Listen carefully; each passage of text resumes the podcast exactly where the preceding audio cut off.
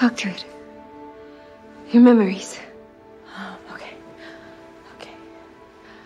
Uh, I remember the the Silver Banks and Chatwin's Torrent and uh, Shankly Bore. Oh, that was weird.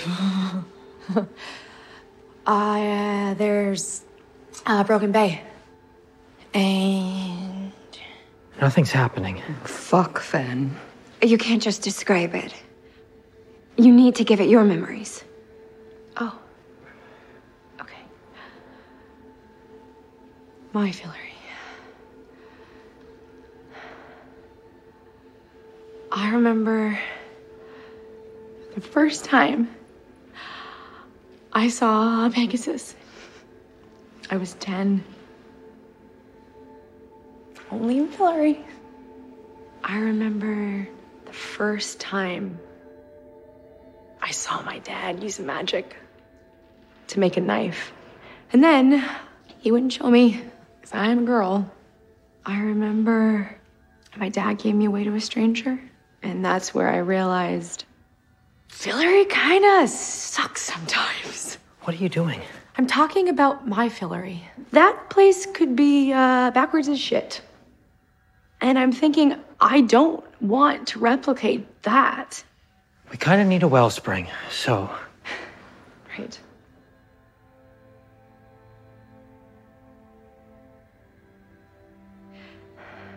Can't I just have the best of Fillory, the best of us, of Earth? Plus the best of those cool movies Todd and I watched. That's the home I want. That's what we deserve.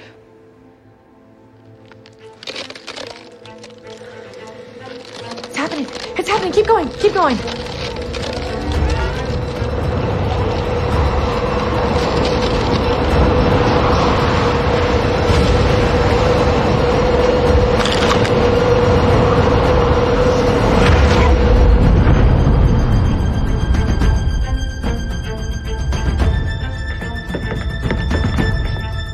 Where'd they go? Welcome back to Physical Kids Weekly. I'm Clara, And I'm Danny. and we are talking today about the season finale, nay, the series finale, episode 513, Fillory and Further, with three of our favorite people in the world actress Olivia Taylor Dudley, who plays Alice, actor Arjun Gupta, who plays Penny, and Lev Grossman, author of the novels The Magicians is based on. Lev, Arjun, Olivia, welcome back. It's good to be back. Thanks for having us. So fun to be here. Um, we're so happy to have you all here to talk about this finale. It feels like the right mix, the first three people we ever interviewed for the podcast or for the fandom. And I think we've probably cried on the podcast with all of you. Yep. There's a lot to talk about in this episode, uh, so I want to get into it pretty quickly. I will again say that for this the third third time this season, we are drinking on the podcast. So when our feelings come out, you know that they are fueled. A quick heads up before we start too. We're gonna skip fashion this time to leave us more time to talk about the episode itself. Um, since this is the finale, we just wanted to make sure that we had that extra time. That's good. I always struggle with the fashion part. in life or in the It's not, where, podcast? it's not where I shine in life or in the podcast. Why are you lying? We can see that awesome collar out of the sweater, fam. You're killing that look. Solidly professorial. Um, all right, well, I'm going to jump into the summary. This episode opens on a Christmas scene of sorts, with Santa wrapping some gifts for our heroes. After they've opened them, it's time to act. Josh, Margot, and Elliot head off to Fillory to oversee the rapture of the Fillorians and destruction of the world. Meanwhile, Alice, Zelda, and Fen prepare to bloom the world seed, and Julia goes into labor. But of course, this is the magicians, and no action plan would be complete without a whole slew of complications. This one definitely has more than its fair share. From Rupert's realization that Lance is in fact his brother Martin, who is intent on retaking the world of the living and destroying everything in his path, to the disappearance of the world seed, to Fogg 40 returning and severing the psychic connection between Julia and her baby daughter in a somewhat shocking manner, quite a lot gets foobarred. In the end, our heroes prevail. They destroy Fillory, save the world, create a new land, but their heroism comes at a cost. Um, there's so much to cover, and we will, and that glosses over like a billion things because so much happened in this. Um, but I think it's about all the summary I can get away with, so I will now turn to you. Danny, what did you think? Was it a satisfying ending to the show? All right, like it's a fucking beautiful episode. It's gorgeous. It's full of so many ugly tears. And I don't know if I was fully satisfied. I know that is impossible, but I just wasn't. And I know that a lot of the fandom is going to feel the same way. A lot of us still want the show to continue, whether it's another season or a TV movie. We aren't ready for it to end. I'm all for an ambiguous ending. Lev's ending to The Magician's Land is ambiguous, but there's only so much that I can handle. Maybe a longer flash forward or a real implication that everyone is going to be reunited would have been nice. I know that the hero pays the price, and these heroes certainly did. There is a lot of hope, especially for the group that created the new Fillory. We finally saw things come to a fruition that we've been waiting for, but I also feel cheated. This criticism comes from an incredible amount of love. Don't get me wrong. I love the show and I loved the finale as like a season finale, but it's hard to take it as a series finale. One thing as a book fan, there was not nearly enough Plum in this finale. I know that she was introduced in this season and isn't as important player in the show, but I feel like she at least deserved to be on Fillory 2.0 or at least in the scene where uh, Jane and Rupert are sharing tea together. It's also really, really hard to live in a world where Elliot and Margot are separated like that. Yeah. A big thing for me too is Julia. The Julia goddess arc is such a favorite for me, and I think it will. I will for, remain ever bitter that she's no longer a goddess, and I didn't and didn't have much of a hand in the ending of everything. Also, I can't get out of this episode without mentioning that my Todd theory was never confirmed nor denied. so in my mind, it's still valid. Everything's about Todd for you. I mean, I yeah, I, I hear what you're saying, and I do think it would have been really hard for anything to feel like it got hundred percent of the way there at this point. Um, I think Arjun, you and I were texting sometime last week or the week before about some of this. My the the big things that I wish that we did have more of are some of the things you mentioned. Like I I feel very sad that Julia's ending isn't her getting to be a goddess or getting to be more involved in some way. Um, I also would love to see Margot and Elliot reunited. It feels really sad to me that um, that they're not. At the same time, um, I think like tying up all the loose ends in everything, like the the plum stuff, for example, it, it would be a gargantuan task. And while they didn't hit everything, and one other thing I'm going to mention is we still don't know what happened to that vial of blood Quentin gave the Candy Witch in season one. um, yeah, we were promised that one repeatedly. Uh, well, we yeah, well, there's still a lot that we don't know, and while I agree with you on some of those main points, I actually did find it to be pretty satisfying overall as an ending to the story.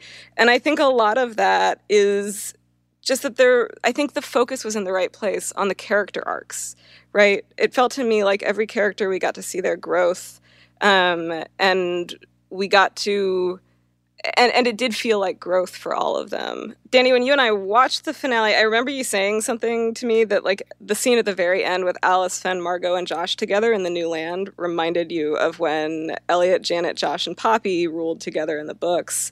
Um, and I think that sort of sums up why this felt satisfying to me because there was such a lovely circularity to everything, especially um, in speech where the land was being created. Like she's come so far over the years. It's been great to see her blossom and everybody else. So I will stop talking now. Lev, what did you think? I thought it was great. I loved it. Um, the as you said, the the you know the both there was both the circularity of it and the open endedness of it. Um, the incredible number of callbacks that they worked in Mhm. um, that just drew not only the season but the series together. Um, there was a lot of a lot of bittersweetness when you are ending something, it's really it's you have to really it's tough to really balance uh, the the audience's need for closure while also kind of recognizing and and respecting the fact that life is pain and incompleteness. Um, and uh, it's a difficult balance to strike. Personally, the balance they struck worked for me. I liked it. Um, there were a shitload of cameos by um, Yeah. characters that I love. I personally am a big Hyman fan. No, yes. I'm a I'm a I'm a Hymaniac, and uh, uh, you know they really they gave him his due and more, and I found that satisfying. I loved the final scene. Um, Yeah. I, I thought it was great. It really did it for me. Yeah. I, I always sort of compare every series finale to All Good Things from Star Trek The Next Generation. And there's a way in which this felt a lot like that for me, especially that final scene. Like, reminded me of uh, Picard coming down to play poker with uh, all of the other players. That sort of. Even the people who seem like they are fully formed get to do a little growing. Um, Margot, especially, I think her storyline kind of Mhm. did that for me. One of the things that I glossed over in my summary was Zelda's sacrifice staying behind to face Martin Chatwin and his army of zombies so that Fen and Alice can escape and retrieve the world seed. And Zelda and Alice, they share a really significant moment then with Zelda helping Alice to accept her imperfections and claim her power in spite of them. And then Alice thanking her for everything. I actually just like am welling up thinking about the hug. Um, so, Olivia, can you talk to us about that scene and about Alice and Zelda's relationship? Yeah, I love Alice and Zelda's relationship. I think that Zelda's been a was a really wonderful teacher for Alice over the seasons and you know, the finale I I love how it ended because it's open-ended. There is no way to end any.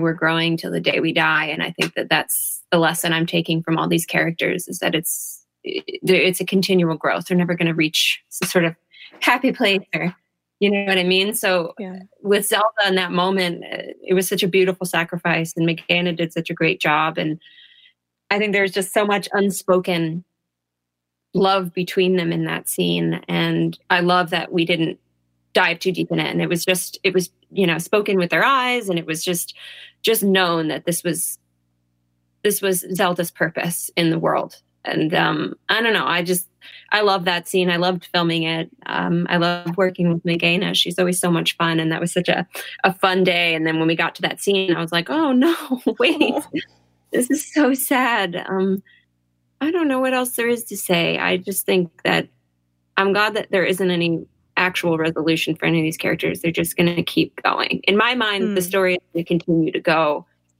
um, and they're gonna they're off in some magical world, just continuing to grow and save each other and love each other and and and save themselves. And I I don't know. Zelda's somewhere else. That's what I always think when someone dies on the show. They're not just you know Transferred to another branch. that. yeah, I, I love that scene. It's a good one. So we also glossed over the resolution to the whole psychic baby slash not psychic mom issue, which gives Penny a sliver of his power back, but only when he's holding his daughter, who is named Hope Quentin. Uh, Arjun. We got so much backstory for Penny this season, so much insight into why he is the way he is. What did it mean to you to finally get that for your character, and how do you feel about the way that his arc ends? That's a big, wow, you just dropped a big one. You just like start right in, just like dive eight feet deep in the pool, right? Um, I think it was everything you could hope if you love a character and, and want to see their growth. You know, I think that, you know, what was interesting about Penny 40 is that they wrote, by the time you meet him, when, I mean, we lose him in season three when he goes into the underworld, and then we see him again. Essentially, it's season that's episode about side characters, and then when Yeah. Quentin comes. But even with side characters, we've seen the culmination of his growth into what he talks about with Quentin, right? Which is that all of that, those masks fall away. And I think that that, you know, as I've experienced in my own personal growth, I feel and I've always felt is what Lev was talking about. And what I took away from Lev's stories was the greatest love story in life is between ourselves and ourself, you know? And I feel like when Penny was saying that to Quentin, to me, it was a what that means in my life, which is the removal of all the masks and the acceptance you just are. Mm. And we saw Penny's 40s. And so for Penny 23, I was hoping that he would have a similar, it would obviously look different. And I don't think that we got to the same point as we did with Penny 40, but we got to see him moving in that direction in a great way. And I think getting some closure and while we haven't seen any healing happening about what happened with his mother, but we see a step forward, there's at least some there's some truth and there's some clarity that he can then move through. Um, and he grows up to, he's an adult now. I mean, he's a father, which is, um, I mean, wild when you think about Penny as a father. I mean, that's a really fascinating sort of thing. Um, Thankfully, season five Penny, not season one Penny. yes, yeah, I would I would agree with that. Um, but I felt really grateful with the way that uh, the the the journey that we had, and you know, it's it's when we were filming, we didn't know. You didn't know what it was going to be, you know, and so it was a really interesting experience. We had we had an idea, you know, because no season, no show has ever gotten more than five seasons on a on Syfy, and you know, we knew it was a bit of a, a shot, but um, I think that bittersweetness that you guys talk about was is part of what the show life isn't have closure you know mm. The way that i believe external forces often influence art in its own way you know externally we couldn't get closure because that wouldn't be appropriate to the story of life. Um, closure happens unfortunately well depending on your belief structure it happens at death but otherwise like olivia said you're growing until the, the day you die. And so you know, whether these people were all reunited, having a dinner together as a finale, we all know in the story of the magicians, five minutes later the world would be ending again, and they'd have to leave that dinner to go do some other shit. So, what is what is the ending?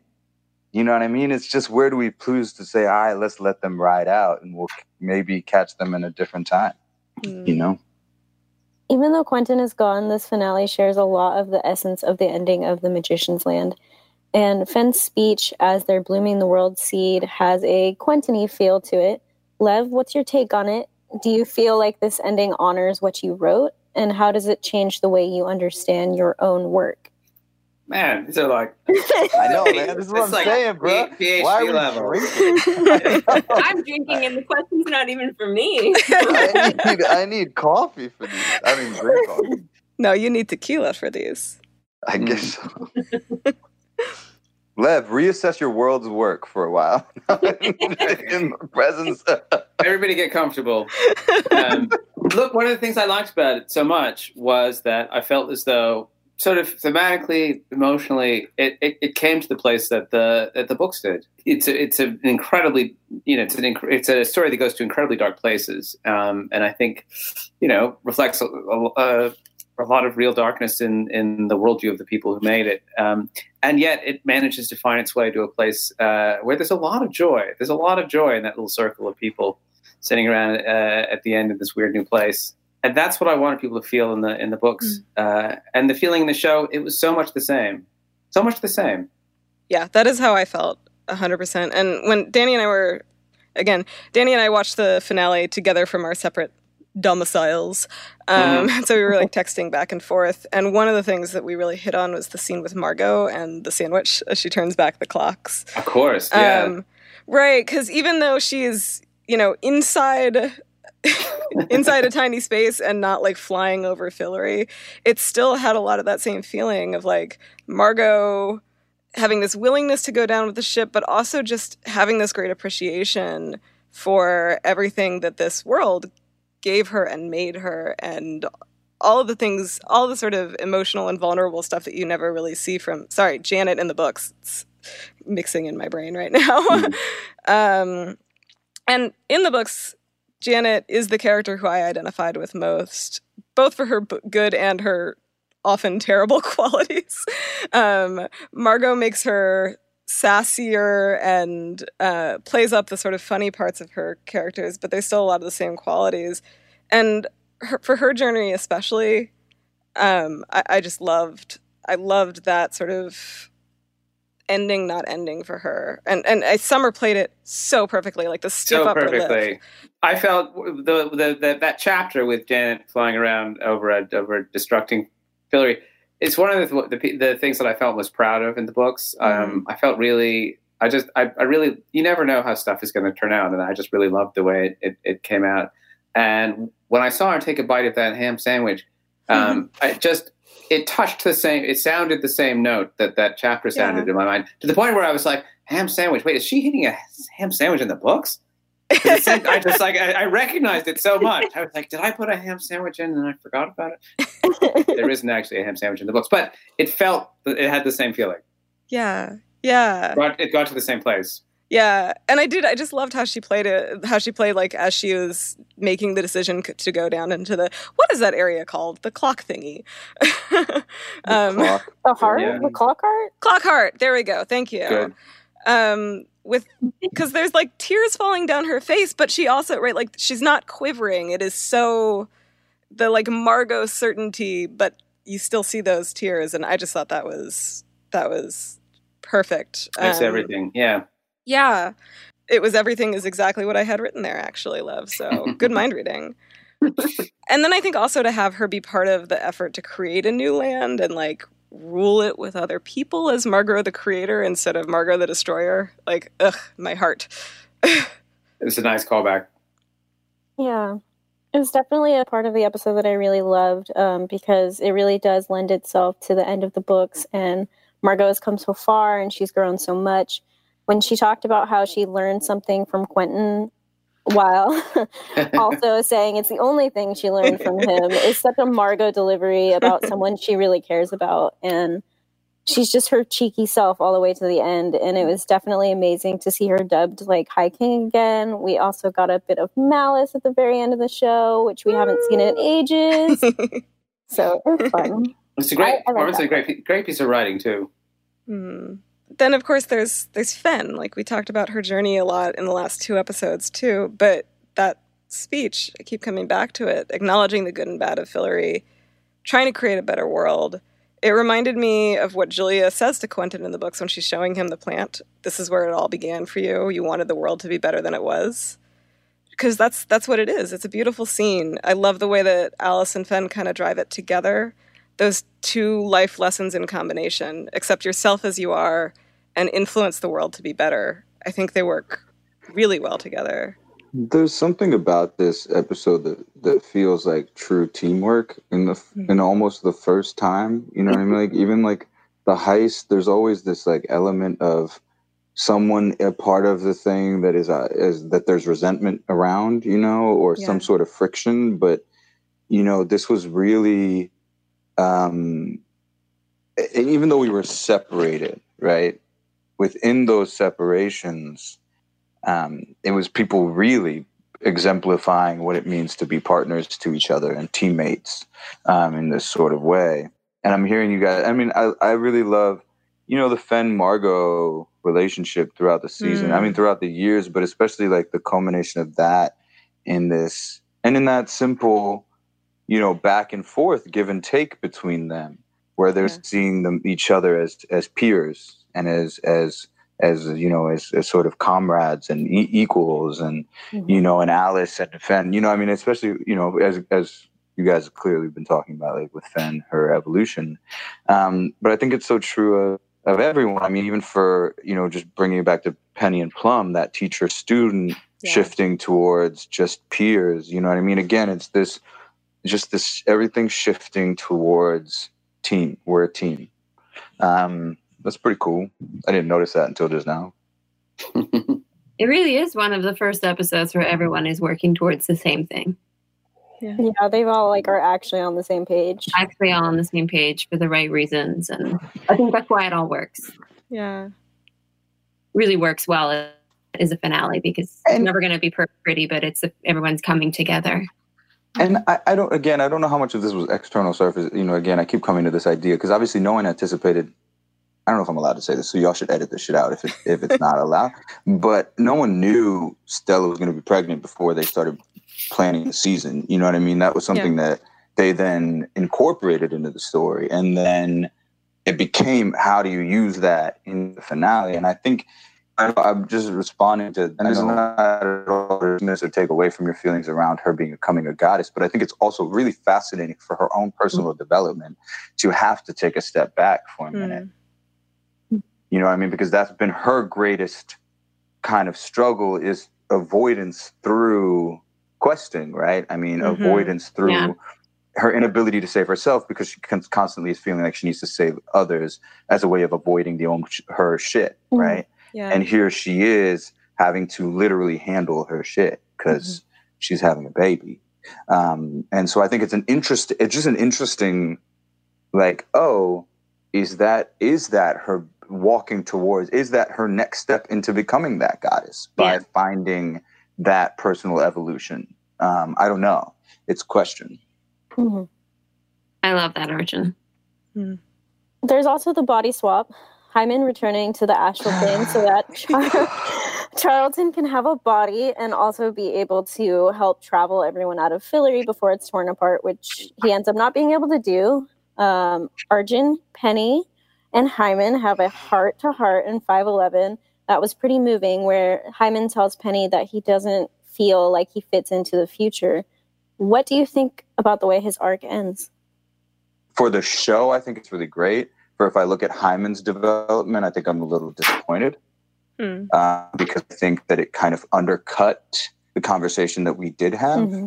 um, around, and I think that that message is really powerful around um, because so many of us feel alone and so many of us feel disconnected yeah. and so many of us feel like how are we going to be able to fit in um, or be like who like are we going to find anybody period yeah. friendship yeah. or not and i think that that i love that's why i loved that scene between hyman and penny at that time because i thought it was so um it was just so real um mm-hmm. and so yeah, I am disappointed that we didn't see that. But let's look at the reality of of television. Like this wasn't Hyman's story, and so that wasn't really the point. So in that context, him him going back allowed us to tap back into what made him so fun was his like pervertedness and this sort of the way they used it and the way that was funny, right? Because his him saying being really adult and saying you guys go up the stairs. Ah, it's a beautiful thing. Turning away and then running back up. I mean, it's just Dustin brilliance. I mean, fuck that guy. He really, he really uh, sold the run. sold it so good. I like, forgot, I forgot uh, that that was what was in the script. And when I watched it, I was like, oh God, he's got to run up the stairs. He's got to. And then he did. And I was like, so hard. yeah. Dustin Ingram, everybody. Wait yeah. until he has his own show and is doing his own things, man. Special talent. I I agree with pretty much everything you said because I I uh, I loved that scene with Penny and Hyman in Five Eleven, and it was it did make me a little sad that um, it, you know felt a little like he gave up on that, and I know that uh, Charlton and Elliot and Margot were exploiting that because they they needed to, right. um, and so everything you said about it sort of being in service of the story, I, I get that. Um, but yeah, I was. We also sad. needed to get Charlton out, right? I mean, yeah. and story wise, how else do you do that? Yeah. So last year, we asked Lev and Olivia about their favorite moments from season four. And I think we've done that, Lev, with you most years when it's been just the three of us. But seeing as this is the mm-hmm. series finale, we wanted to mm-hmm. ask you about the moments from the show as a whole that stick with you the most. And it doesn't have to be just one, don't worry.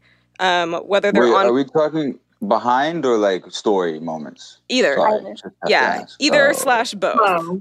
Whoa. Fuck oh. you, Claire. No, That's ridiculous. What are you talking about? Five years worth of Five moments? Is, come on, dude. Like, come on. This is a Open yourself up to it. No, fuck you, Liv. Over up, Arjun.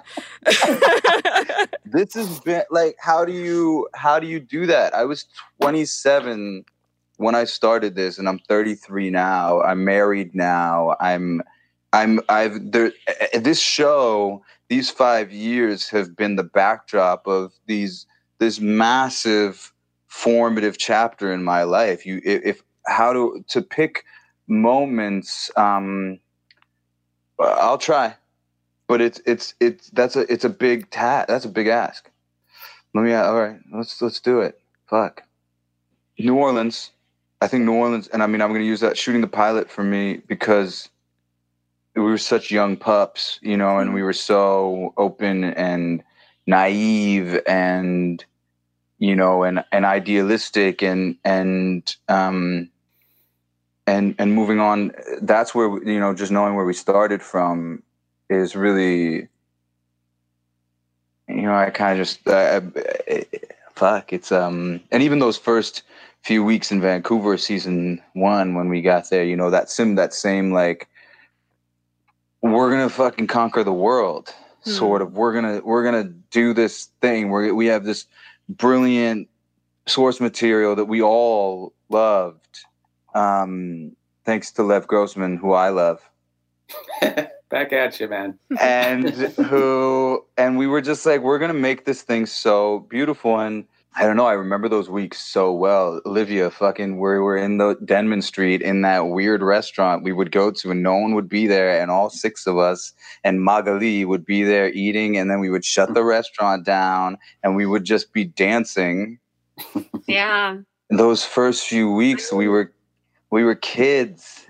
The the most memorable part of the show will always be season one as a whole for me. It's my favorite season of the show because like watching each other discover our characters on set is always going to be my favorite thing. Like, like watching Elliot and Margot's relationship, like in front of our eyes, mm-hmm. and figure out how they wanted to interact with each other. Right. What level mm-hmm. they were going to take it to, and be like, "Is this too much? Is this not?" Like, wa- watching that develop, starting a relationship, like watching all of us, we all so much find our characters and support each other will always be my favorite thing. Like getting to meet everybody and and and we're all such fucking peculiar people. It, it, it will always be my favorite part of the show. Like, yeah, every season's great and every script is great and every scene is great. Like the show is so good, but for me, it's meeting everybody and like the first few rehearsals had together, like not knowing each other. Like the beginning of this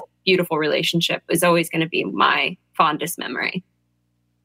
I mean, there would be days in the first season, and and and just the nature of when you're in something for five years. But that first season, you know, I remember Al, uh, Olivia and Jason at uh, that bar in Gastown. You guys would sit there and have vodkas.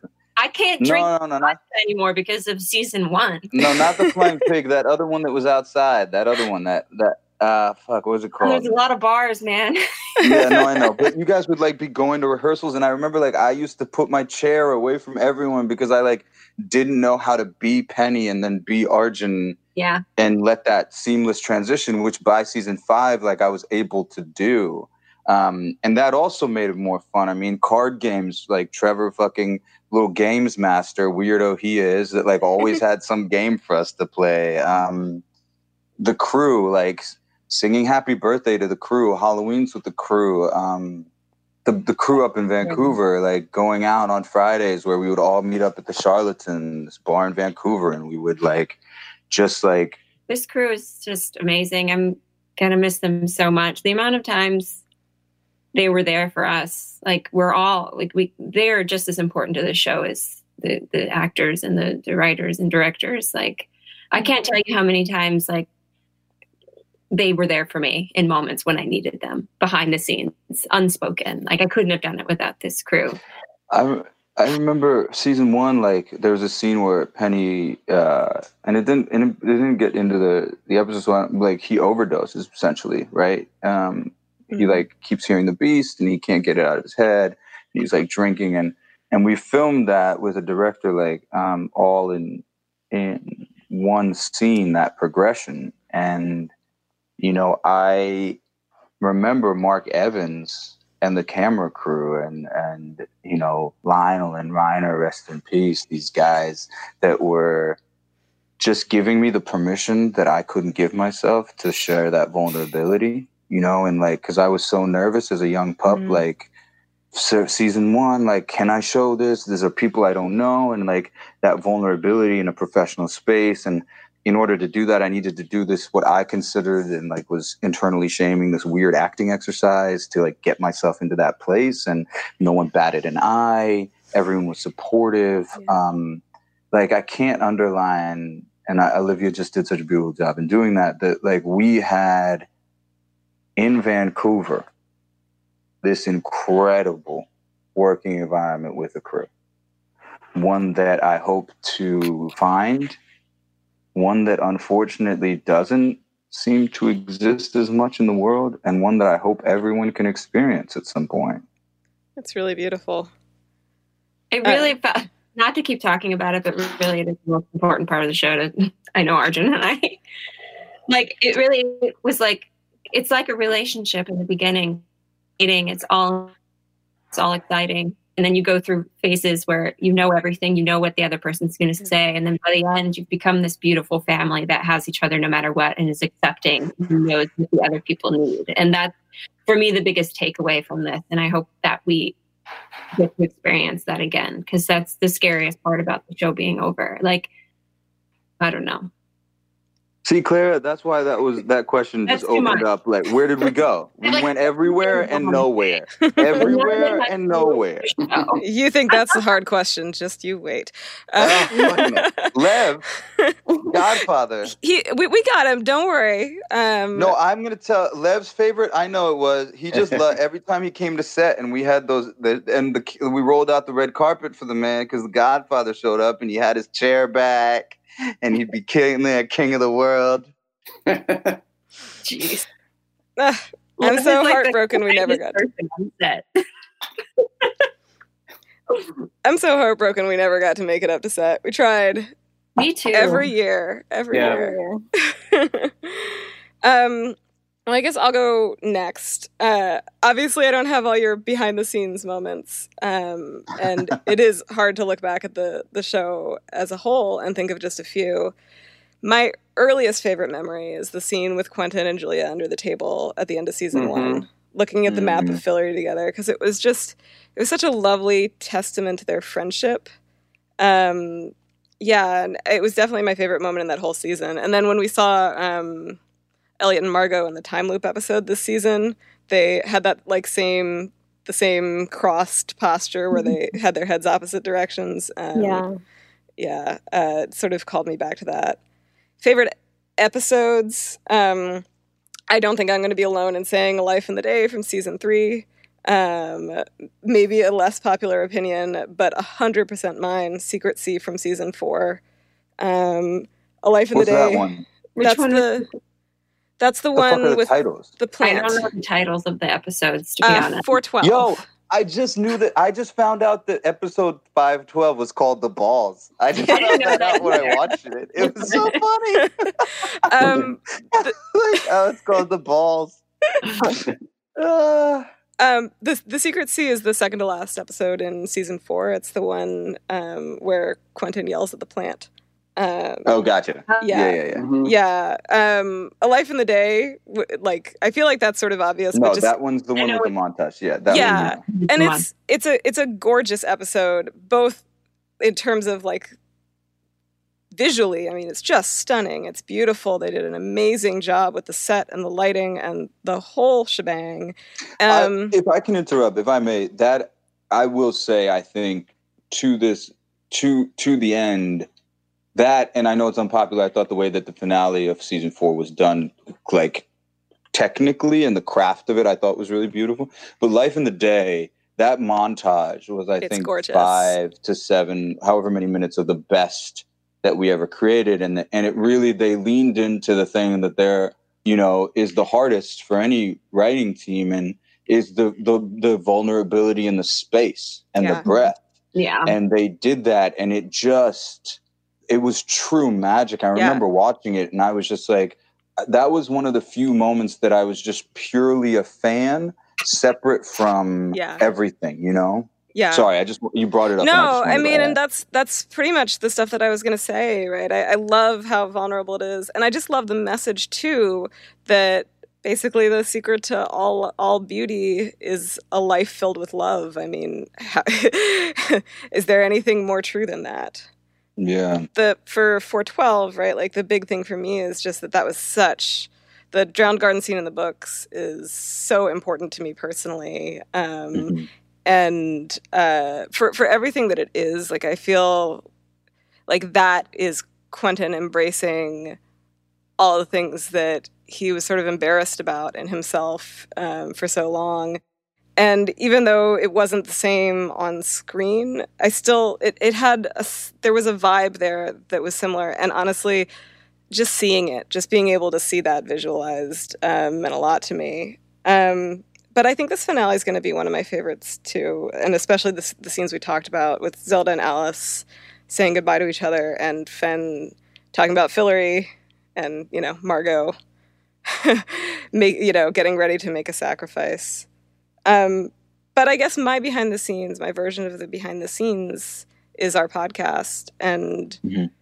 my favorite moments from the podcast. I mean, it's like you it's it's there's too many to name like uh, i'll talk about this more later but like danny and i barely knew each other when we started and you can kind of really? hear it oh yeah we had met twice once or twice and yeah I remember your the first podcast I did with y'all, and you somehow you were out on a bench or some shit, and Daniel like couldn't read her notes yeah. on her notebook, and it was like it was really clear to me. I was like, "Oh, these motherfuckers have no idea what they're doing." But None great whatsoever. It's great.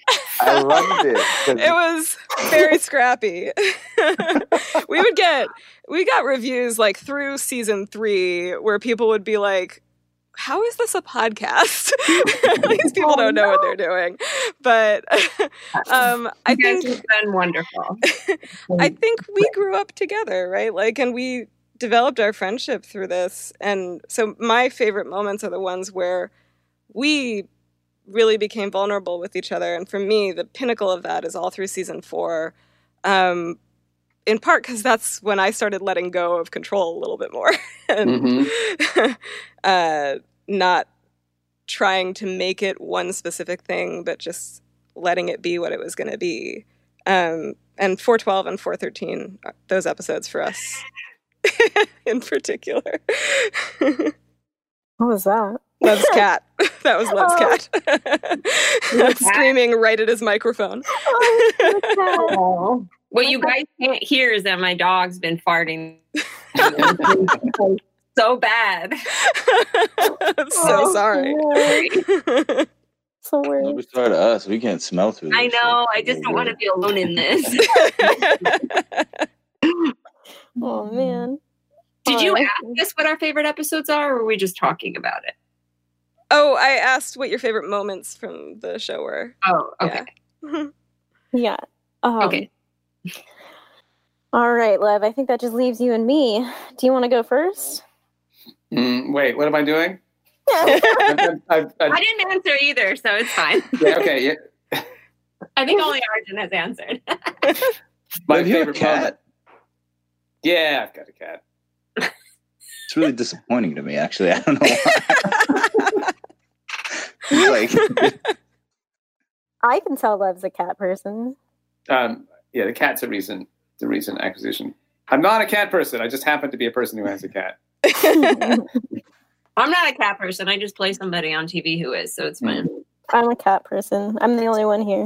No, I did that. That was bad of me. Lev dive episodes. Danny episodes. Oh, the episode. question is the whole the whole show. Yeah. Okay. So uh-huh. okay sorry. Go ahead.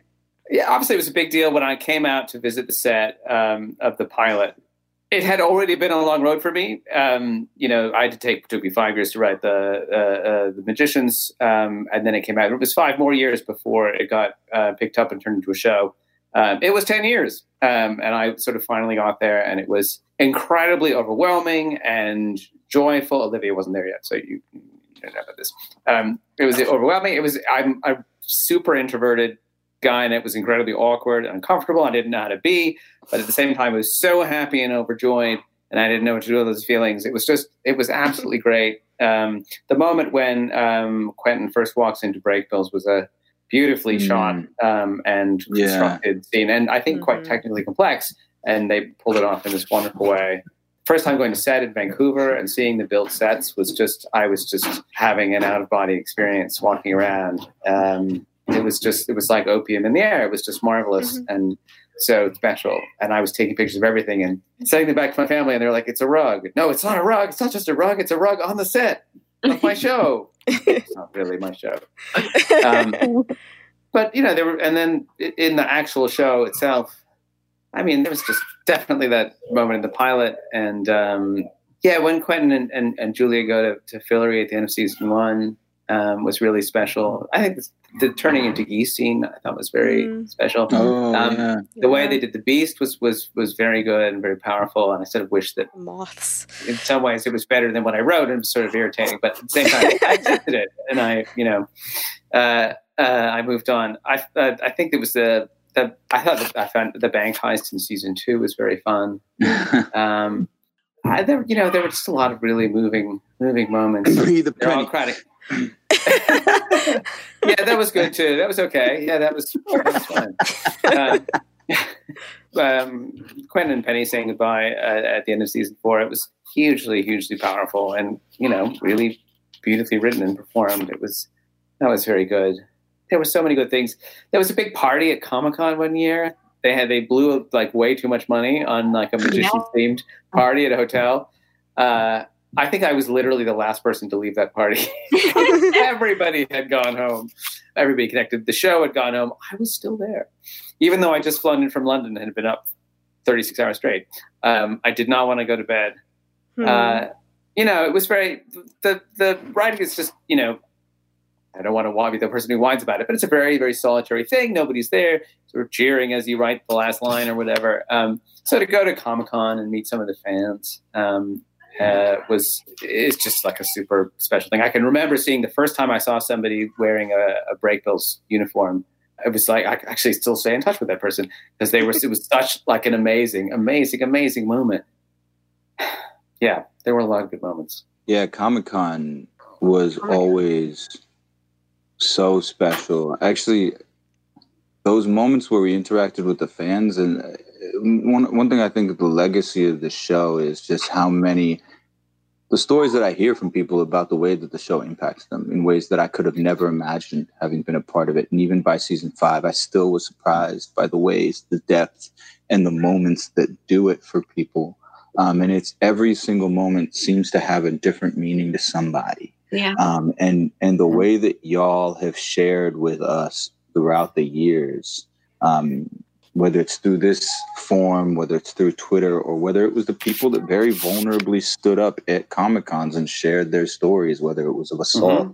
or abuse or depression or um, feeling lost and not belonging, um, was always, and I know we all feel this, every single person, top to bottom, um, was so inspiring, was such a big gift because it was like, it made us want to go back and keep making the best show that we could um, those were those are up there as like not only my favorite but some of the most important moments i've experienced as an artist. Yeah the fans have gotten me through so much in the last five years. They've lifted me up. They've made me feel better. I mean we all have had dark moments and moments where you feel small or don't know what you're doing. And the fans have been nothing but great. Just remind me that we're all human. And even when they're telling me i'm helping them. I don't think they realize how much they've helped me over the last five years. Knowing you're not alone, you know. Yeah, yeah. that's definitely a big one for us. So. It's a special fandom. It's really um, like, in, especially like I don't really fuck with Twitter that much, to be honest. I, I log on once a week from January through April, and then I'm out. Yeah. And I, so I don't really, but I what I hear about Twitter and what I read about Twitter which sounds so lame to say when you read about Twitter. But what I do, what I read about Twitter is like that it's dog, really toxic.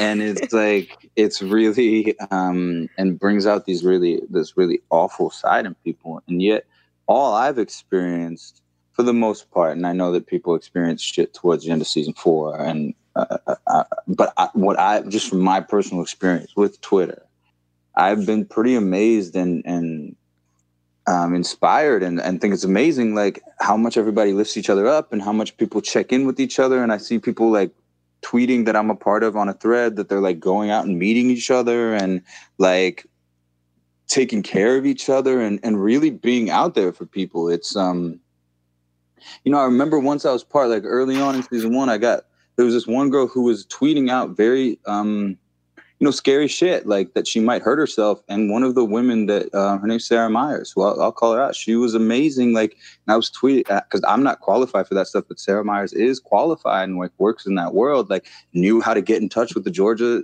Police Department and help her get the help that she needed. And I was amazed that it was these people that were fans of the show that were just like, "Yo, we're gonna help each other out."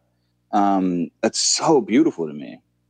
Hale and I went to Atlanta to a Comic Con, I think last year, and I finally got to meet a bunch of the fans who had the Ducklings, who had, had formed, you know, this group together, and there was a lot of them there. Sam, like a lot of them, and and they were so wonderful to meet them in person and to hug them and to get gifts from them. I have a whole drawer in my office that has all the gifts from the fans, and I will never get rid of them because they're all so personal and so special. And and I I, I don't know. I just I wish I, I don't know how to tell the fans how much we love them, and everybody on the cast feels that way. It is fandom that uh, I don't think every show has. It feels really weird to jump back in uh, and talk about uh, moments from the show. uh, but Danny. no, we got to do it. Support it. my favorite moments um let's see well the quentin julia moment that clara mentioned in season one is also a favorite of mine and then at the end of that episode when they walk into fillory together which you mentioned lev is uh it, the first time i watched it, it definitely brought tears to my eyes. I was just so excited and happy for them. I was always incredibly grateful to the show that they never tried to pair them up into a Mhm. relationship. I will always absolutely love the montage with uh, Josh being the literal high king and getting the Fillorians high all to a rap song. That was I don't think you could top that moment for me. It was so funny. Um I loved Be the Penny like a lot when we meet Hyman for the first time. Um, the third season musical episode, all that. Josh, I really love that Yeah. episode. I think it's Uh-huh. a very underrated episode. Um, That's the Josh and Venice scene in the uh, in from the books, right? Like that's the equivalent. That's what we A got. lot of heart. It's like when they finally accept Josh into the group, it was just like it was so long overdue at that point. Um, so I just I really like that episode, and then Mhm. there's so many good episodes and moments, but like all the moments in the show that were super close in line with the books usually t- been have been ones that I've enjoyed a lot, and of course, A Life in the Day, obviously. But yeah, the, this season though has just been so phenomenal, like as a whole, that I feel like it's been my favorite. Um, which I wasn't sure if I could ever, like, if anything could ever top season three because it was so good. Um, but I think season four, it's just like everyone was so seamless the entire season. Like everyone was at like the top of their game, writing, directing, acting. Yeah, those are my favorite moments. These are some pretty good choices. Um, Olivia, you, I feel like you sort of answered with other people, but was there anything that you were there any specific things you wanted to call out on your own? I didn't want to like leave you Oh, not having your chance. That's such a fucking impossible thing to answer.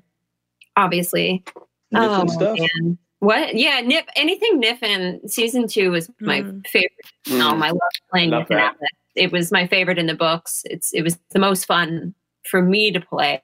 Um, I felt like it, I mean You Alice. did such a good job with that stuff. Yeah. So like Well, Alice is so restrained and so internal, which is something I've never played before. So getting to be Nick and Alice was a little bit more freeing and fun, and was really it was fun to torture Jason. It's still one of my favorite moments was just driving him uh, crazy before every take. So that was fun. yeah, um, I'll always love Alice and Quentin's relationship, and any scene they had together was always the most grounded to me and the most based in reality and something I could actually really sink my teeth into. And um, I loved in this season, in season five, the callbacks to that and the scenes with Hale um, are going to be my favorite. Some of my favorite scenes I filmed of the show or on the mountaintop, and um, yeah.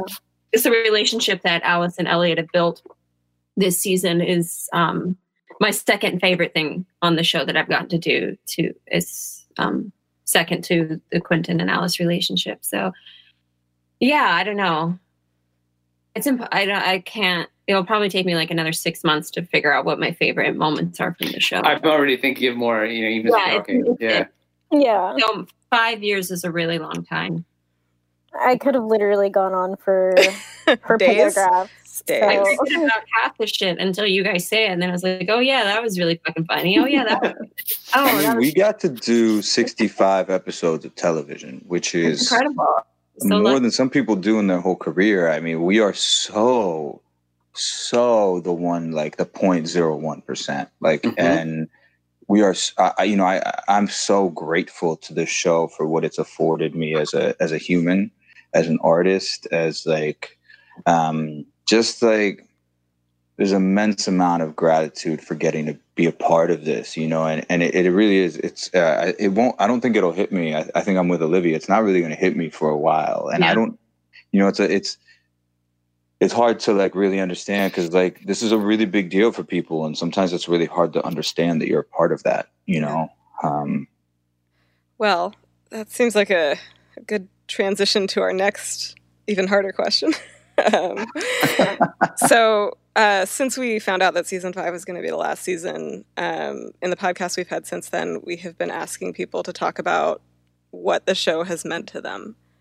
Um, and we're going to do that with you now. Um, but we're going to ask you to start before we sort of give ours, because, like I said, we've we've talked to a bunch of people about this, and so uh, yeah, Lev, do you want to start? What the show's meant to me. Yeah, Oh man. you get the books too, because you wrote them. I'll say something really crass. I'll say it. I'll just leave something really crass. Um, there's- here's one thing the show meant to me. I got to quit my job. I I had a day job uh, uh, until about three years ago.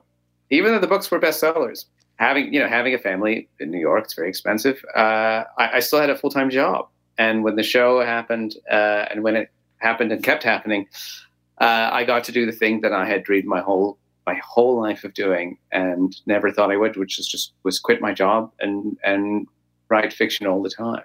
And it's just it's been the greatest thing it was the dream of my whole life, and I finally got it. Um, and that happened because the show happened, and that was good. And then I don't know. It's a funny thing. I mean, you never want to be one of those writers who feels as though you know they're not you you're not you don't feel successful or whatever until you've had the validation of Hollywood, you know, doing an adaptation of you. Um, it's not it's not about that for me, but um, it's hard for writers, I think, sometimes to feel um, feel that people care about their books. Um, I didn't think I would whine so much on this episode. Um, it's hard for people just because it's a very solitary thing, and you write the book, and then you're done with the book. It doesn't come out for another year, and then people read it, you know, and you're not really paying attention to Twitter at that point because you're working on the next thing. Um, having the book be a show, having it reach so many people it wouldn't have, have reached otherwise, um, having so many people just be involved in it. Um, uh, I felt I felt like a writer. I felt like my I wrote books and, and the books mattered. That was a good feeling. Books really do matter, man. Your books are really, really beautiful pieces of literature. look what I found. I don't. I don't think that. Well, the fans can't. Anyone listening can't see this, but I found yesterday my copy of the of the Magicians, the first one that I got before I booked it. Like I got, I had my audition, and then I went out and bought this book, fell in love with it, and then it's now like a million pieces. Like it's marked up and it has like Jason's writing in it, my writing from season one, and it's just I've carried it every season, and then I lost it like last year somewhere, but I found it, and it Levitt is still like my favorite, one of the favorite things it. I own is this I love torn it. I love to see a well read copy. I wanted to sign it to sign it, but that I don't see how that will happen. Lev, I I uh, have I have a secretary desk. If people don't know what that is, it's kind of like a weird small desk, and it has a bookshelf on top.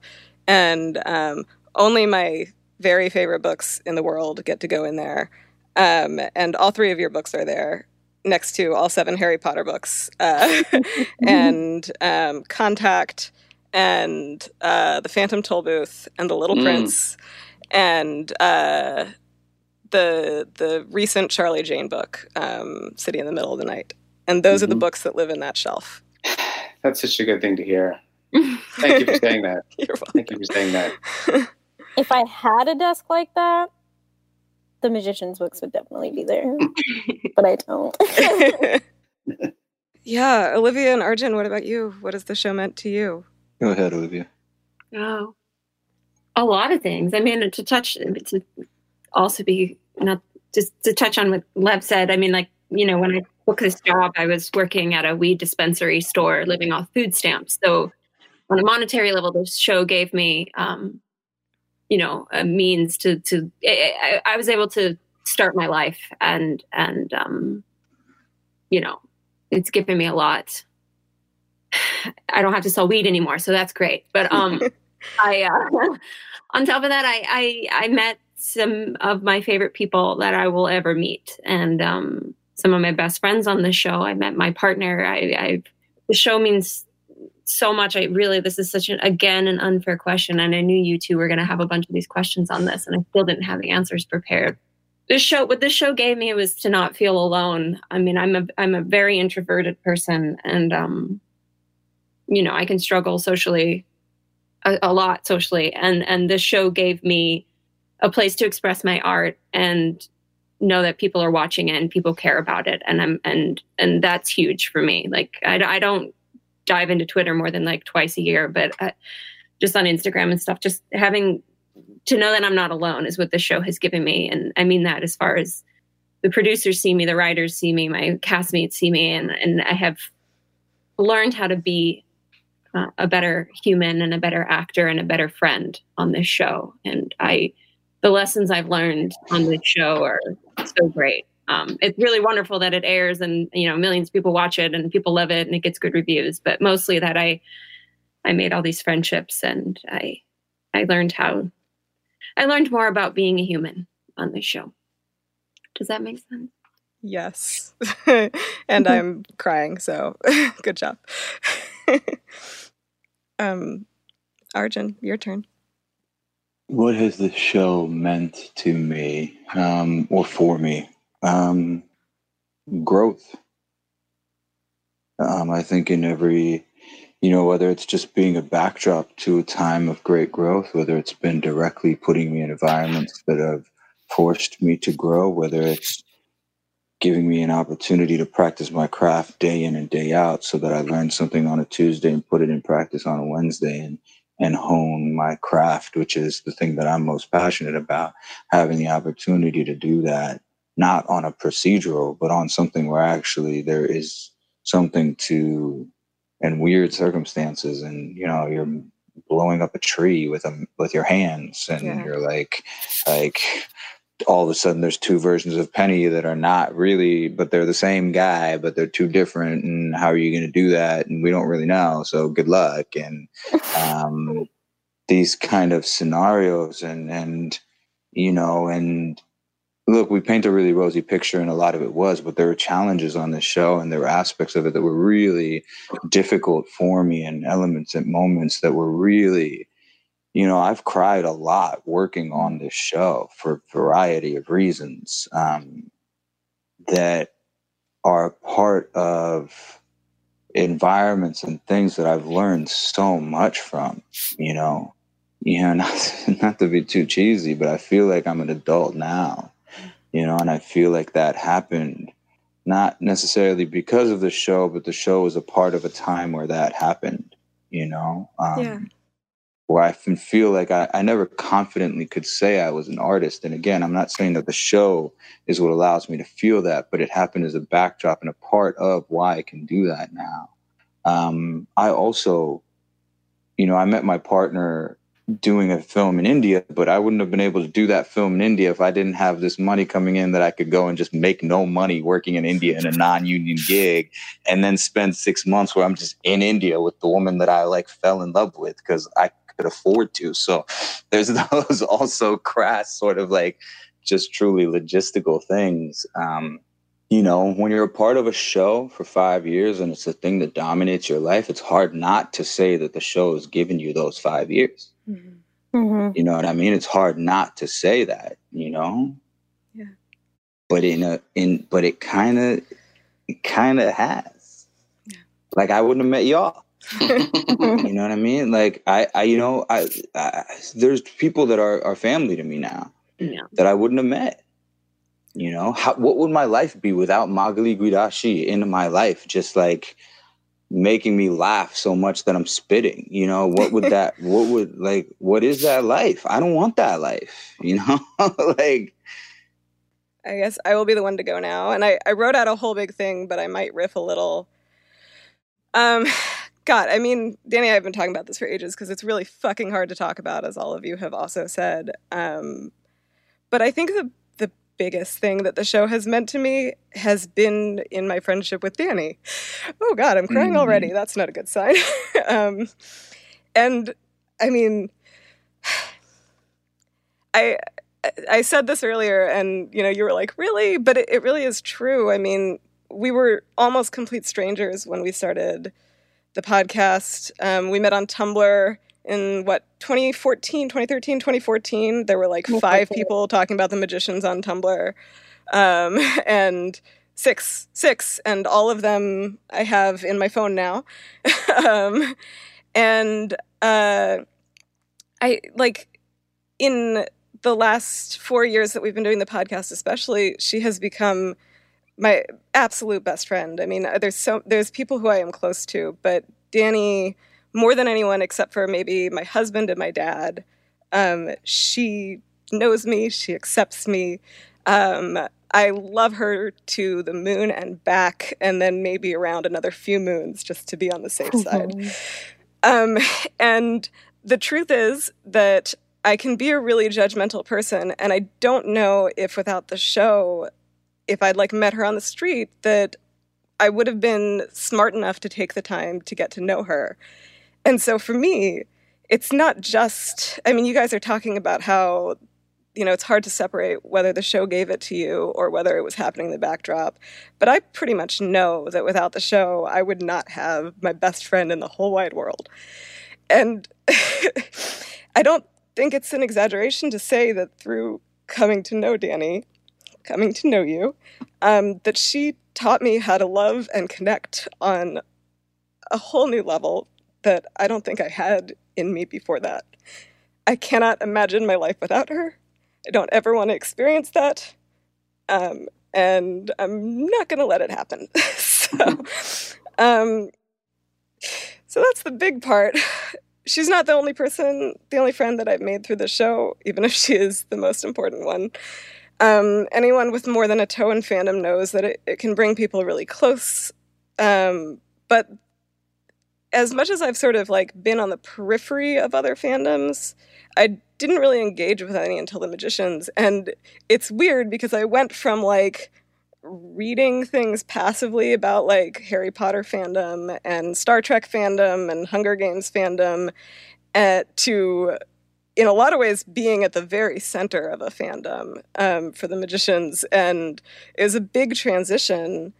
But I also met all these incredible people who I'm really truly close to and who I've come to know in deeper ways, and who nine times out of ten, when we talk to each other now, it's not about the show. Mm-hmm. And then there's there's you guys, um, Arjun, Lev, Olivia, all the other people that we've met through doing this podcast, um, who have something who have something to do with the show and have been part of it.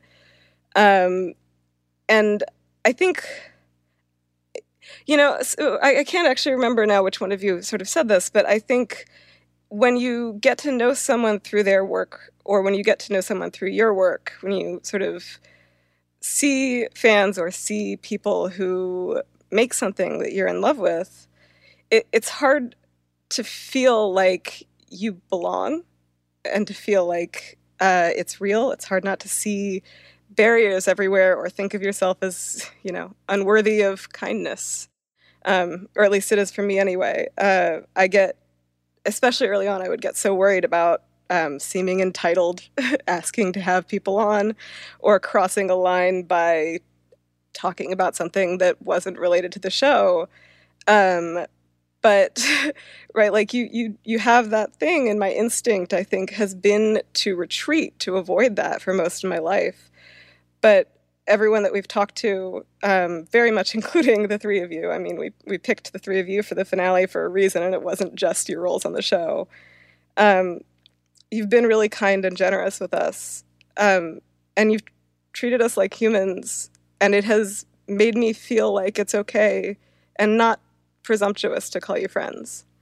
And uh, that makes a big difference too. Uh, I feel like the people who I've met through the show are just the most amazing people, the best weirdos in the whole wide world. Um, and kind of like you guys, I've also, I like this has been the last five years feel like they've been the period of the biggest growth in my life. And I mean, I hope so, sometimes I think that's you know I think part of that is is just that every five years up to the present is hopefully always going to be the biggest period of growth. Um, but God, I mean, I I, I I feel like I almost can't quantify it.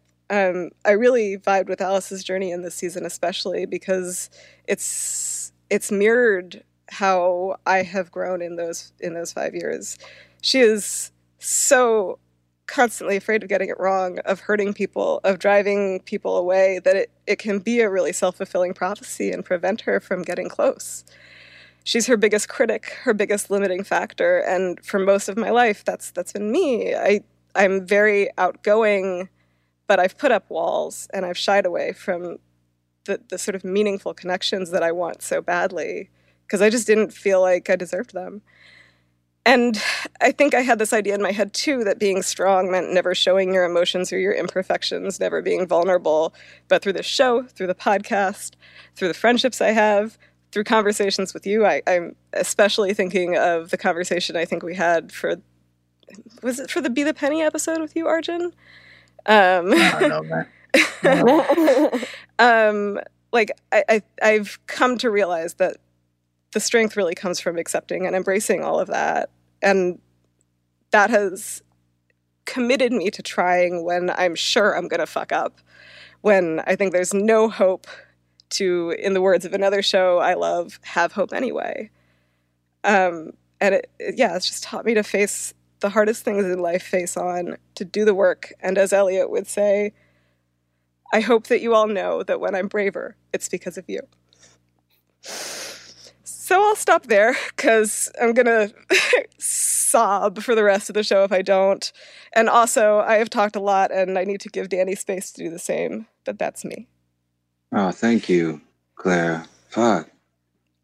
Thanks, Claire. That was grateful for you. You guys. It's really. And you are friends. You know, please don't ever feel presumptuous to use that term. Yeah, we love you guys. Aww. We love you too. All right. Hold on. Sorry. made you cry right before I made you talk. Oh, please keep that no blows, no blows right in there. Nose it's blow. not coronavirus, it's just emotions. so, I've been trying to write something and come up with the words to say about what the magicians has meant to me for like a month now um, since it was announced. Uh, the official cancellation was announced. Um, I really haven't been able to because there's just not enough words. Um, I've said it before, like, I really don't think I'd be here if it wasn't for the series and the community. Oh my God. Oh, okay. I don't think I'd be here without the community and the series that the series has brought me. And like, I was just truly at the end of my rope um, before the show came out. I, I was just so lost and incredibly like suicidal for months. Um, I'd even like you know like attempted it like I, I said last year. Um, I mean, it wasn't last year, but last year I said this. Um, and it was like around my 25th birthday that this this show came out. It was just a couple days after, and I just like I held I held on, and the show came out, and with it, just like so many friendships and connections, and just just pure love.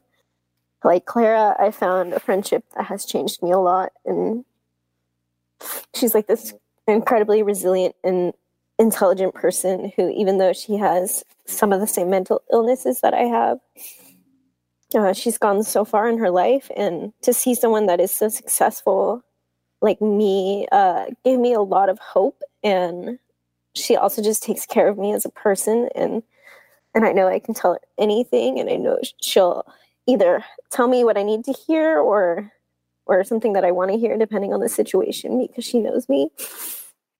And her friendship has meant the world to me. Um, she, like she said, this is like not the only friendship that I've gained through the show and the podcast. I have so many people in the fandom that I like talk to like once a week, and we're all on this in the same boat. You know, like we want to save the show that saved us, and a lot of people wrote some incredibly open pieces and threads about how the show has saved them, and it's just so endearing to read. And it's really just hard for us to let it go, because, like you know, like to us personally, it it saved us. So it's like also trying just to think of a world what the world would be like without it it's just it's really hard.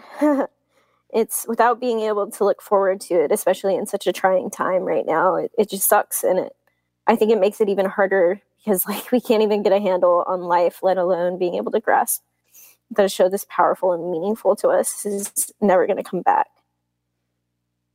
I've gotten to know like so many people on a deep level through the show, and it's just insane. Like, I've become close to the actors and the writers on the show, and I've found like just like a different passion in storytelling on like a different level. And like I've always wanted to write, um, but I feel like after having connected with people who like do that and or like are in the show, like it just makes me feel like like I really want to pursue that and like honestly like I've had conversations with the writers and they're just like, I think you should, you know, like you should do this. And like, I think you'd be really good at it just from like my like takes on the show. And like, I don't know, it's just really like heartwarming that they would care to even say that. And um, being able to have this podcast and have it be successful as it just really made me feel like this sense of self-worth that I've, that I've never felt before. And I, like I don't want to lose it. And I think that's the saddest and scariest thing. It's just feeling like, is it all going to go away? Am I going to matter anymore? And will I be able to dig myself out of a hole after losing something so precious to me? I just don't know how to live in the world without without it. And it scares me.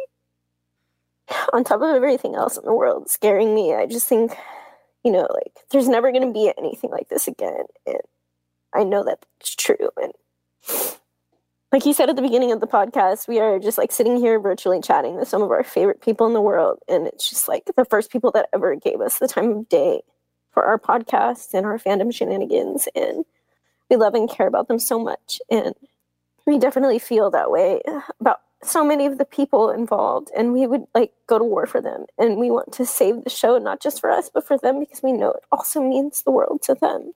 And this is all like a jumbled mess at this point. Um, so there isn't really, it's just like a way to say how much this series means to me. The Magicians will always be something that mattered more than anything else. And I hope it continues to live on. Like, I know that the magic from it will, no matter what. It'll be something that I can revisit when I want and share with people for years to come. And I don't know how to live in a world without it, but I know that I have to try for all the people who have made me feel seen and loved and appreciated and everyone involved and all of the friends I've made on this journey. I love you to the broken moon and back. And just thank you for all the years and all the tears. You'll never be able to know just how grateful I am. So thank you. Danny, that was beautiful. the social distancing sucks right now. I need yeah. to like, I, I, like. Oh, like you. I need to be go. I need to be giving us hugs. We're always Danny. Can here. I just? Yeah. Can I? Can I just say one thing to you, Danny?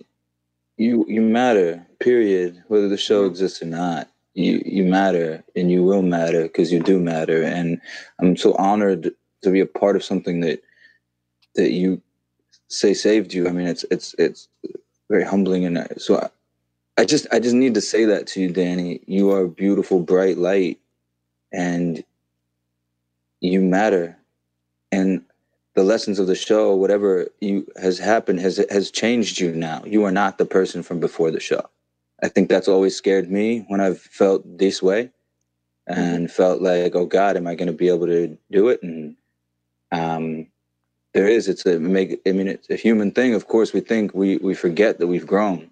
Mm-hmm. Dan, you've grown, and you. I mean, look, I've I've known you for a long time now, like in a in a way, and I just, I'm just giving you a hug. That's all I can say. Thank you. And anyone out there that, who might be listening who feels similarly to Danny, like we're here. Whatever the show did still is here. Yeah. You know, Mm-hmm. that's not going to go away just because the show stops coming out Monday through well, on whatever day, Wednesday, sorry, uh, every January through April.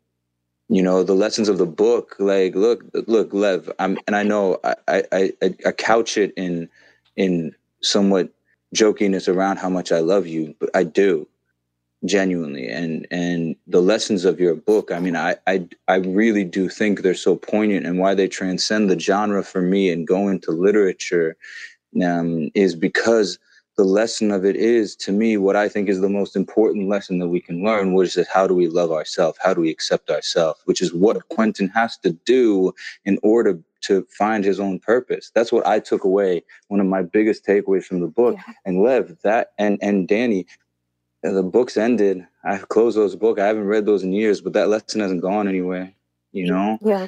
it's a testament to something, and it's humbling. It's hard for me to feel like we're there. That something could have that resonance because of my own shit. But the way you're describing it, like that shit's gonna be there. Yeah. Danny, I mean, I know we've talked about this, but um, the show brought us together, but you're the person who changed me. You are the, like, it's you. It's not in the books, right? Like, our friendship comes from the, or the show, our friendship comes from the fact that I fucking love you. and I, that's, it's not going to change other than to get stronger. So, I know, I know it doesn't. I know when you feel like shit and you're down on yourself that it, it doesn't matter what other people say to a certain extent, but I hope you know that, right? Too. Okay, so I have no idea why I put this after all of the really emotional stuff. um, but we do have one more thing in the episode to discuss before we can move on. Last year, Danny concluded our episode discussion with her hope that Eliot would get a boyfriend, a real boyfriend, um, someone who deserved him, and now he has that in Charlton, a man who knows him well, is emotionally available, and plans to stick around. So, Danny, how do you how do you feel about Chariot? That's the ship name, by the way, Chariot. Nicely done. Chariot Yeah. of Fire specifically. So if you saw me tweeting about a Chariot of Fire a couple weeks ago, it was our little inside joke. Um, uh, is it everything you wanted for Eliot? yes and no. Like this is this is such a fucking hard thing for me because like I think like everyone sees like someone in the show or whatever that they personally think is perfect for Eliot or whatever. Um, and I mean, like the importance of Eliot having a boyfriend is just because like it's something we never got, not for real, and it's just nice to have happy endings for queer characters, you know. Um, Yeah. So like that's where that comes from, not just me like thinking, you know, like I want to see him make out with a boy or something like that. Uh, for me though, like the person I thought was perfect for Eliot, uh, that we've discussed this many, many times throughout the podcast this season. Um, but I, for me, that was Rupert, aka Sebastian, aka the Dark King. Their dynamic was just so intense and incredibly hard to keep your eyes off of, and they have this like amazing chemistry. So to see how badly that they still wanted things to happen between them, that it didn't, it was just kind of like a little hard to let go of. I mean, flash forward, Eliot is still pining over him, and Rupert had this effect on Eliot. So like he was really able to completely open up with him and rarely held back. And I think we should have at least had one epic kiss between Kiss them, like at the end, Mhm. one more kiss. Um, that being said, I do love that Rupert is redeemed and he's uh, the final villain is Martin slash the Beast. It's Yes. just really full circle, and I love that Rupert has a happy ending of sorts stuck with Jane because I, I fucking love Jane and you know they're, Mhm. siblings in the Clock Barons because I I also just knew that they would subvert the the queer villain trope. I was just like, Yeah. you know, it's like stupid.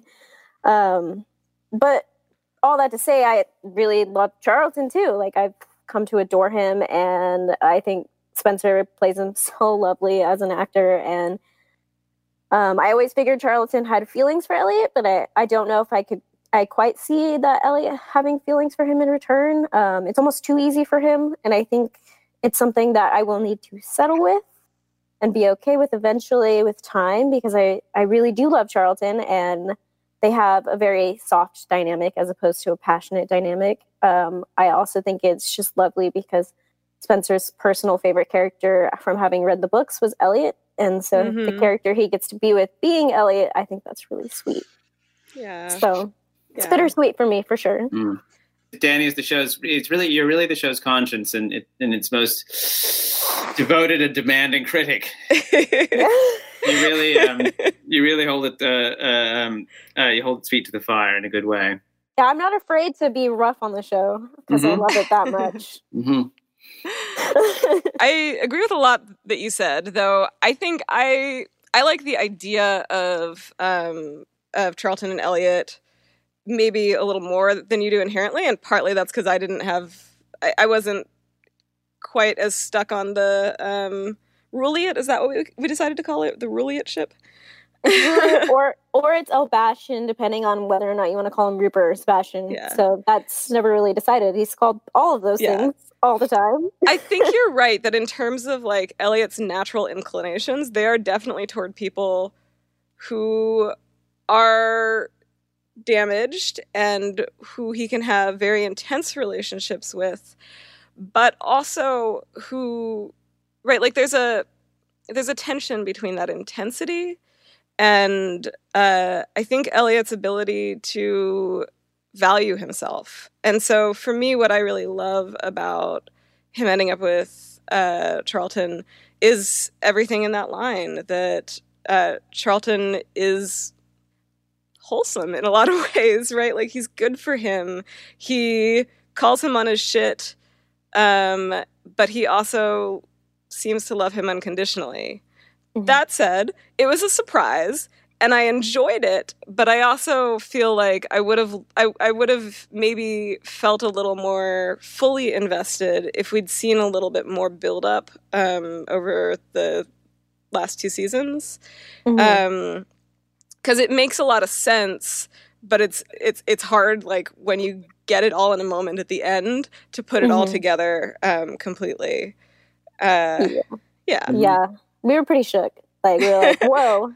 I know there was squealing, and it was mostly happy squealing, but it was also like, oh, Someone told me that it was like he was always meant to be Eliot's love interest, but Yeah. that they just couldn't make it happen until now. But um, I won't talk about that too much because, like, I feel like we should probably leave that for Sarah and John and Henry to answer. baseball. Hi, Seti, are you done farting yet? no, never. Well, we're we're skipping fashion, like I said. Um, so But I found my Alice dress. Okay, guess wait. Yeah, but I found my dress from season one. Oh my god! I love Uh, The Peter. Pan collar. Iconic. I love I that one. Wait, Lev, what did you think? Of What, Chariot. what did I think about what? How about Eliot and Charlton and Charlton. I think I think Danny nailed it. Uh, it doesn't have the volcanic heat of of, of Eliot and the Dark King, but um, you know maybe uh, maybe that's not what Eliot needed. Maybe he needed somebody who could meet him where he was and uh, um, sort of teach him to value himself. Yeah, I don't know.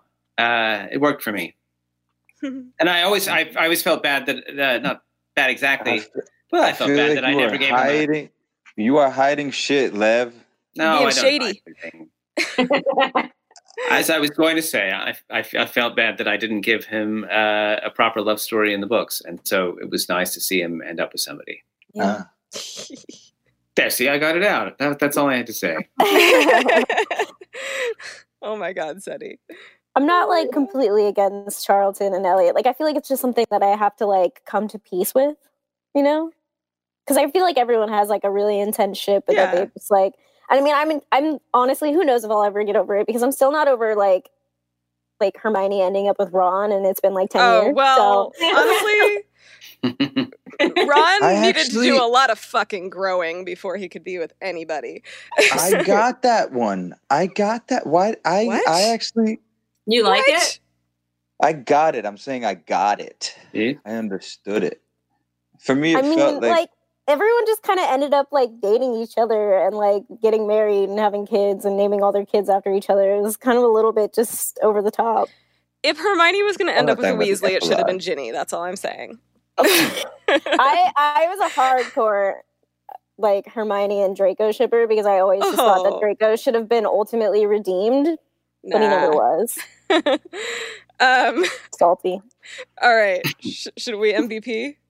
Let's do it. All right. So this has been the bane of our existence all fucking season. Um, because this has been such an ensemble season, and it's it's kind of one of you said that like this the finale felt like the first episode where everyone was working together, and I think that's how we Mhm. felt all season. That like it just has been everybody gelling together in really great ways.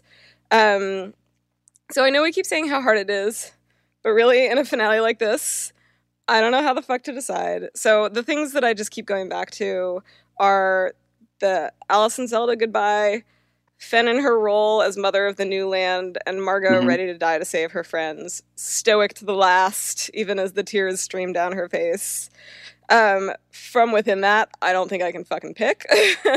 and honestly, I think it's a little unfair for me to even narrow it down to that.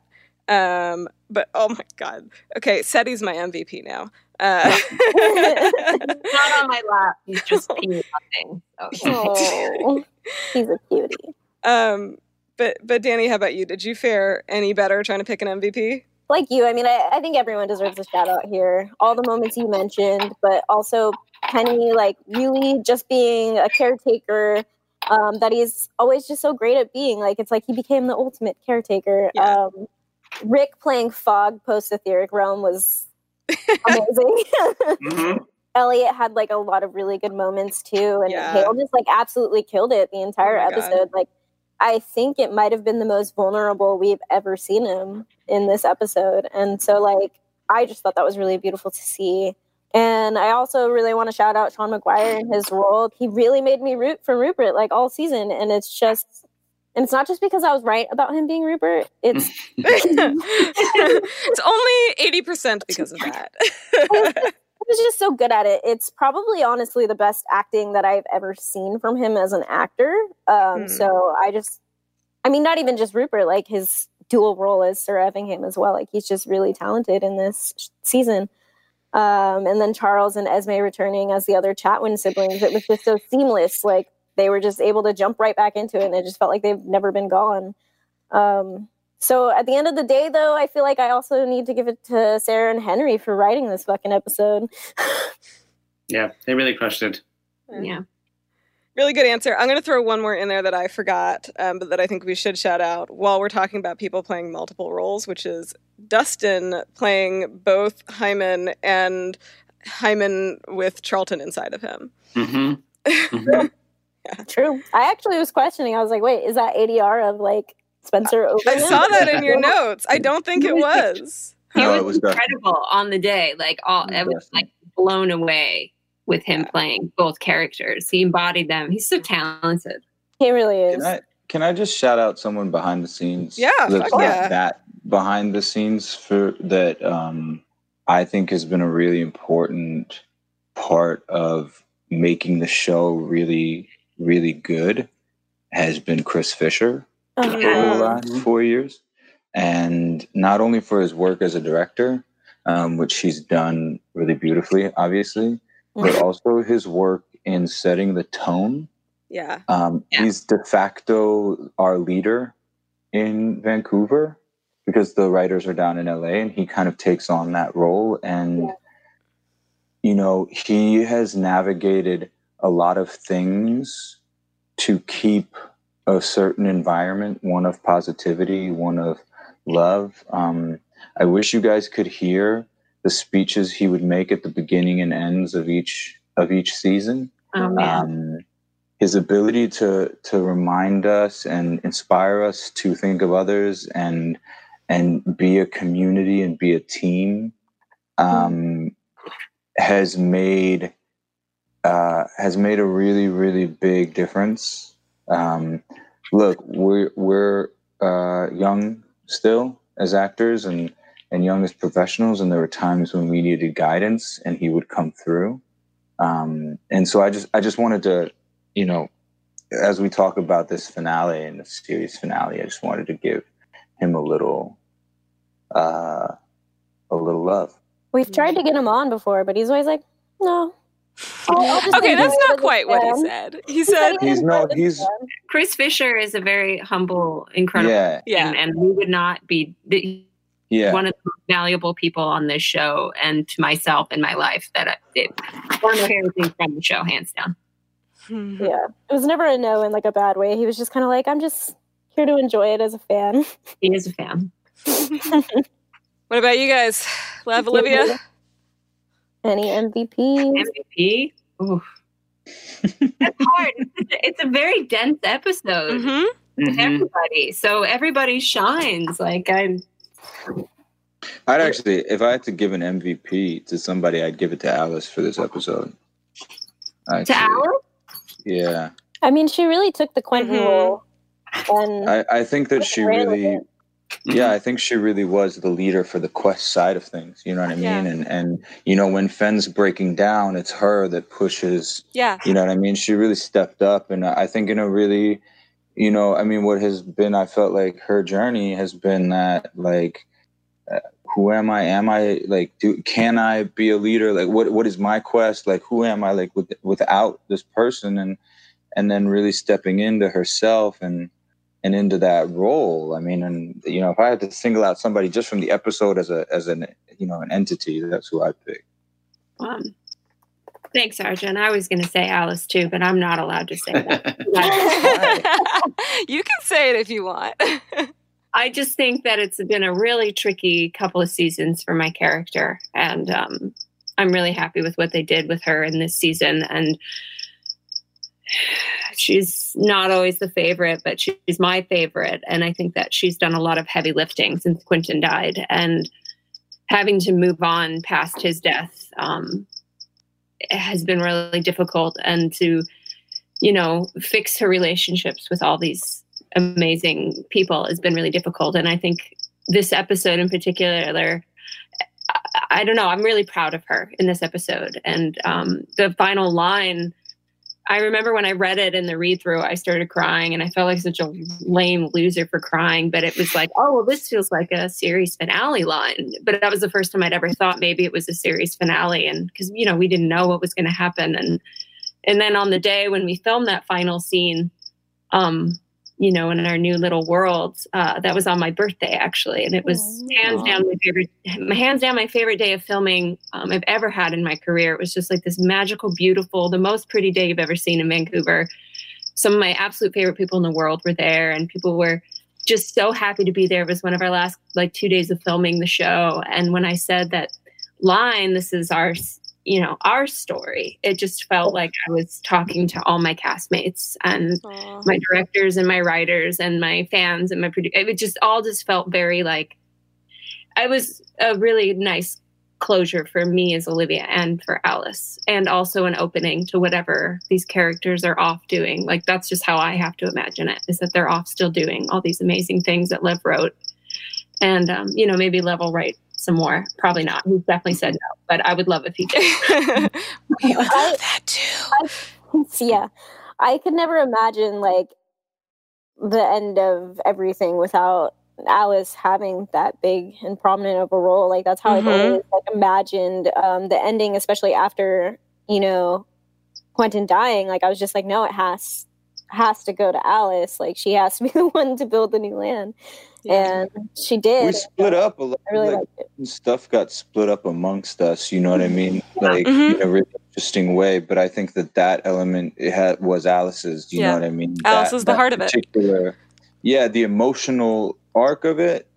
I think, and it look, it all manifested in really different ways for different characters, and I think that I would argue that it happened for Margot and it happened Mhm. for Penny, and I would ha- I would argue that Yeah. it happened for all of them, but I think that it was just like centralized into Alice in this episode. Mhm. She was a representation of that to me. Yeah.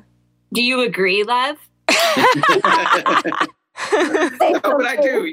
I mean, I, I do because she is. She she keeps so much happens in the show, which which moves you know which builds on the books and move, moves beyond them. But but Alice is so much a creature of the books, and you know she's sort of the, the voice of the books in this in this final episode, uh, and that's obviously special to me in lots of ways. That's so sweet. But Mhm. Lev, you love Penny the most, right?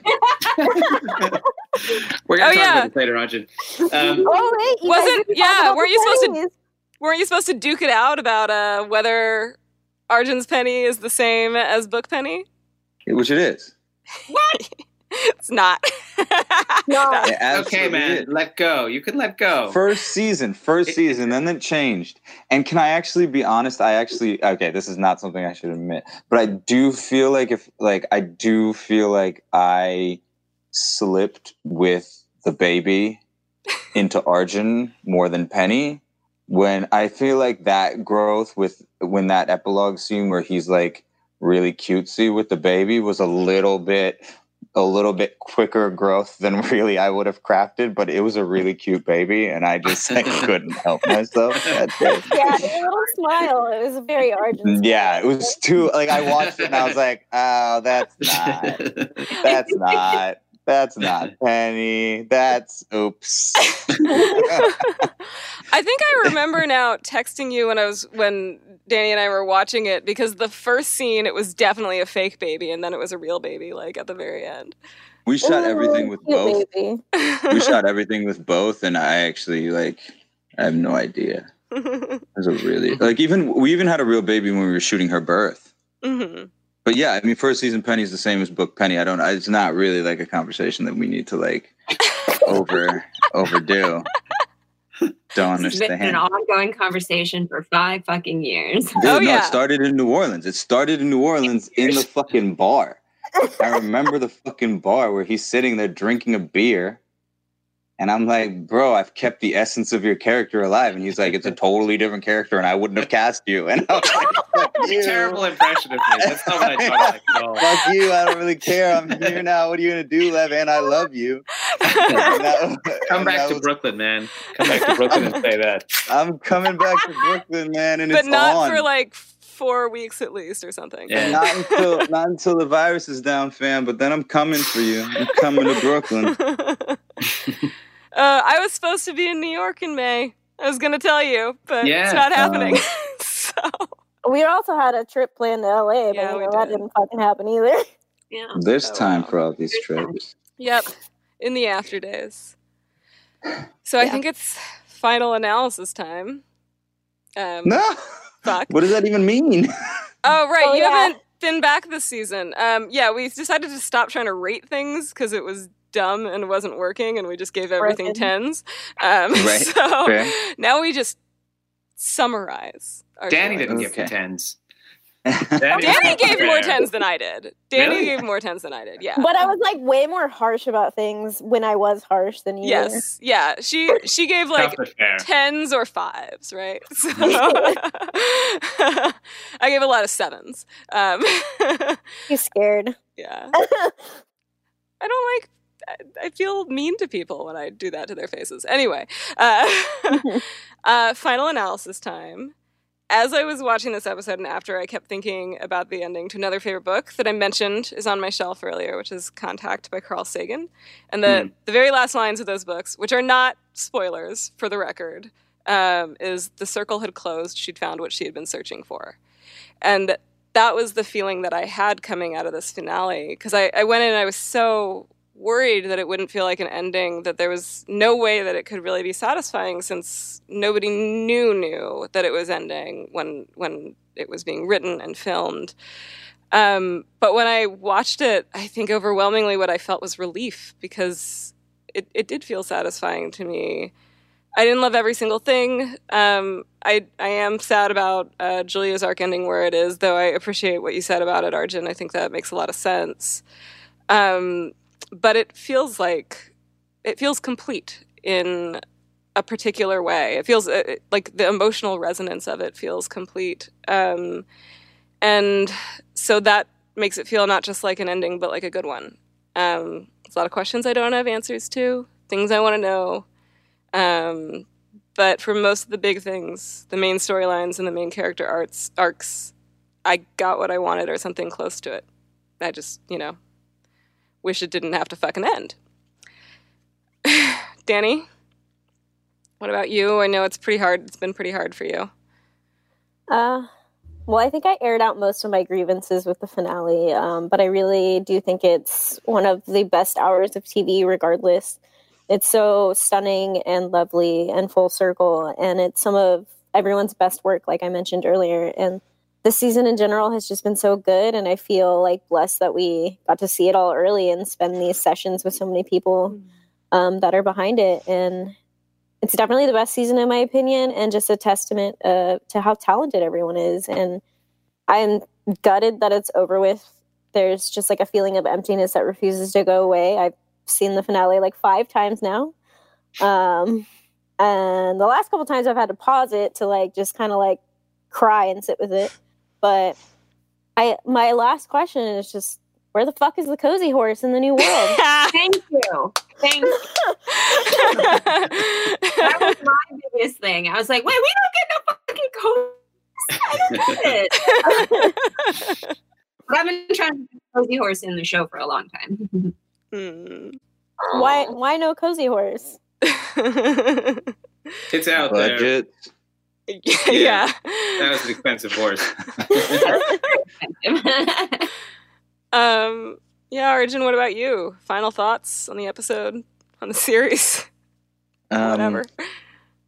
I oddly like don't really think it's my place for final analysis being a part of it in the Mhm. middle of it. You know, I think that that's like for that's something that I, I will leave to y'all as as the viewers. I think that there's a certain amount of separation that's required in order to look at this sort of stuff, and so I will leave the final analysis to y'all. And I think that's something that you two have done so beautifully. Um, like I don't do a lot of press anymore because I just I don't I don't like it, and mainly because yeah, I don't feel like there's the same investment in their work that I give to my work. And yet, the reason I love being on this podcast and there's a couple others is because um, you guys do that. You know what I mean? Like such smart, really insightful things that often I haven't even thought of. And that's why I'm really comfortable to just step back and let that be your realm.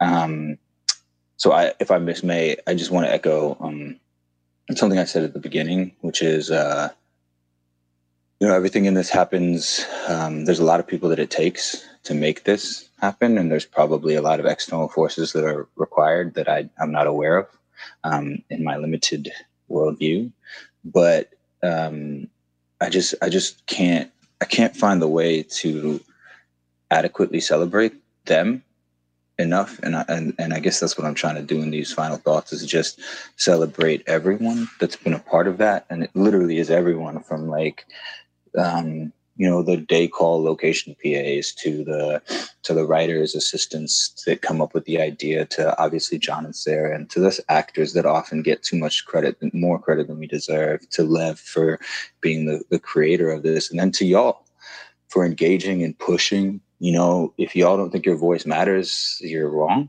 People read what you guys say and I think it is impactful. Um, and so you know I just feel strange. I never would have imagined being a part of something like this. You know, I don't think that I could have drawn up, you know, being a part of something like this. So often I'm just just trying to get a job. Mhm. And then to get a job that had so many other elements that you want is um just feel really lucky. Really fortunate. And um, you know, thank you for five great years. Um, I'm excited for what I get to do next. You know, selfishly, I'm excited to explore new things.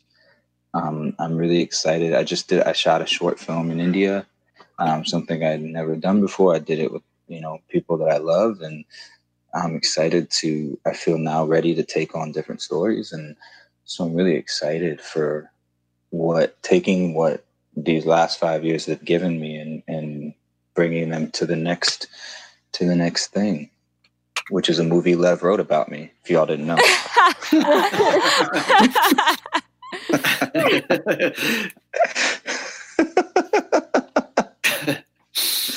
Sorry, I couldn't end. It. I couldn't stay vulnerable, could no, I? I, I couldn't do it. I couldn't. I obviously I couldn't do it. I had to cut it with humor. Um, fuck. Yeah, I can't. I don't know. I don't. Got, I, it's it's incomplete. It feels incomplete. I wish I. I wish I had um, more of a handle on it. It's okay. Anybody else? Final thoughts? Yeah. Mhm. No, I think Arjun's right. There's it's impossible to for us on the inside. It's it's our own experience, and I don't quite know how to verbalize that because it's I'm going to be mourning the end of this show for many years to come. Um, but I just want to thank you, you two, and all the fans for letting us see the show through your eyes because that has just been such a beautiful part of this experience. You know, like I I have a hard time watching the show when it's airing, and I have to watch it in my own time because you know we make it, and that's its own thing, and it's this beautiful bubble and this beautiful experience with each other. And when it's out in the world, it's something else, and I don't want to see it yet. But then when I see the fans talking about it and the way you guys talk about it, it becomes a whole nother thing, and and it makes it.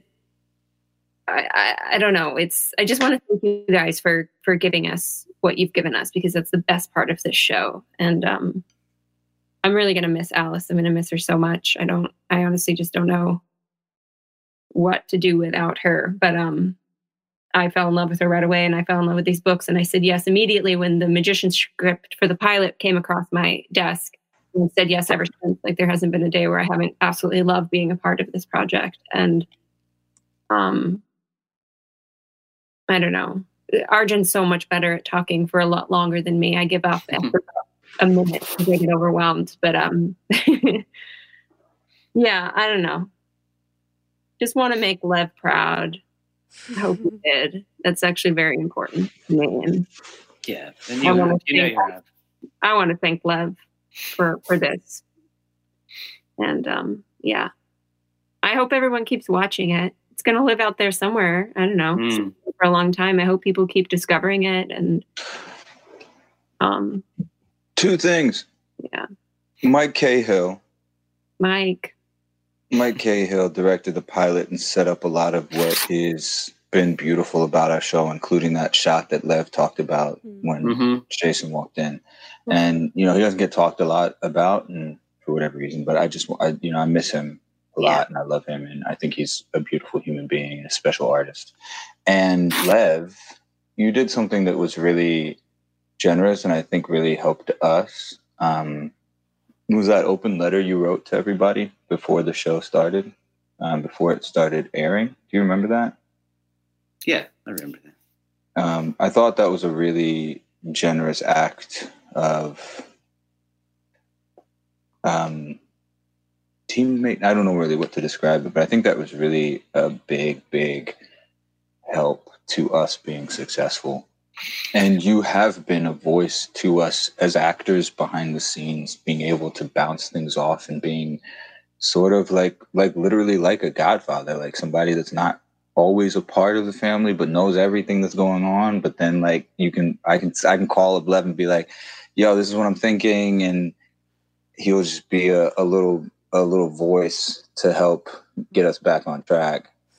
Makes me think about when it was when it was just me uh, when I started out writing the books uh, because I was so it was at a time in my life when I was so lost, uh, you know, as a writer and an artist, as a person, and I was just so I was just really depressed. Um, you know, the magicians really sort of took me on this journey out of that, um, and then the fact that so many people ended up going on going on the journey too.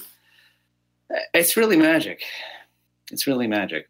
It is. Any other final words, Lev?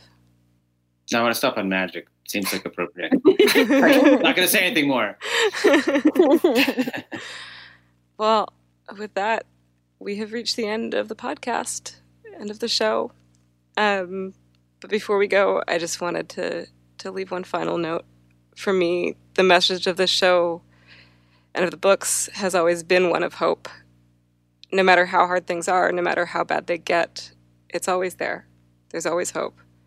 And while the show is ending, it'll also live in us forever, a part of us, and that hope will be a part of us too. Everything that the magicians has taught us, everything it's meant to us, it's real, and that doesn't change just because it goes off the air. We always have each other. So, on that note, Lev, Olivia, Arjun, thank you so much for joining us, for being our first and last guests, for your kindness and generosity, and most of all, for being our friends. Thank, Thank you. you guys. You Thank gave you, us guys. so much. Listeners, thank you for taking this journey with us. We have truly loved making this podcast more than you can possibly know. Um, I know we have a lot of fun on it, but really, it's it, it has been a project of a lifetime. um, and we've loved getting to know so many of you through it too. We have a few more tricks up our sleeve, a couple more little episodes planned, so check back. But until next time, this is Clara And Danny. signing off. Bye.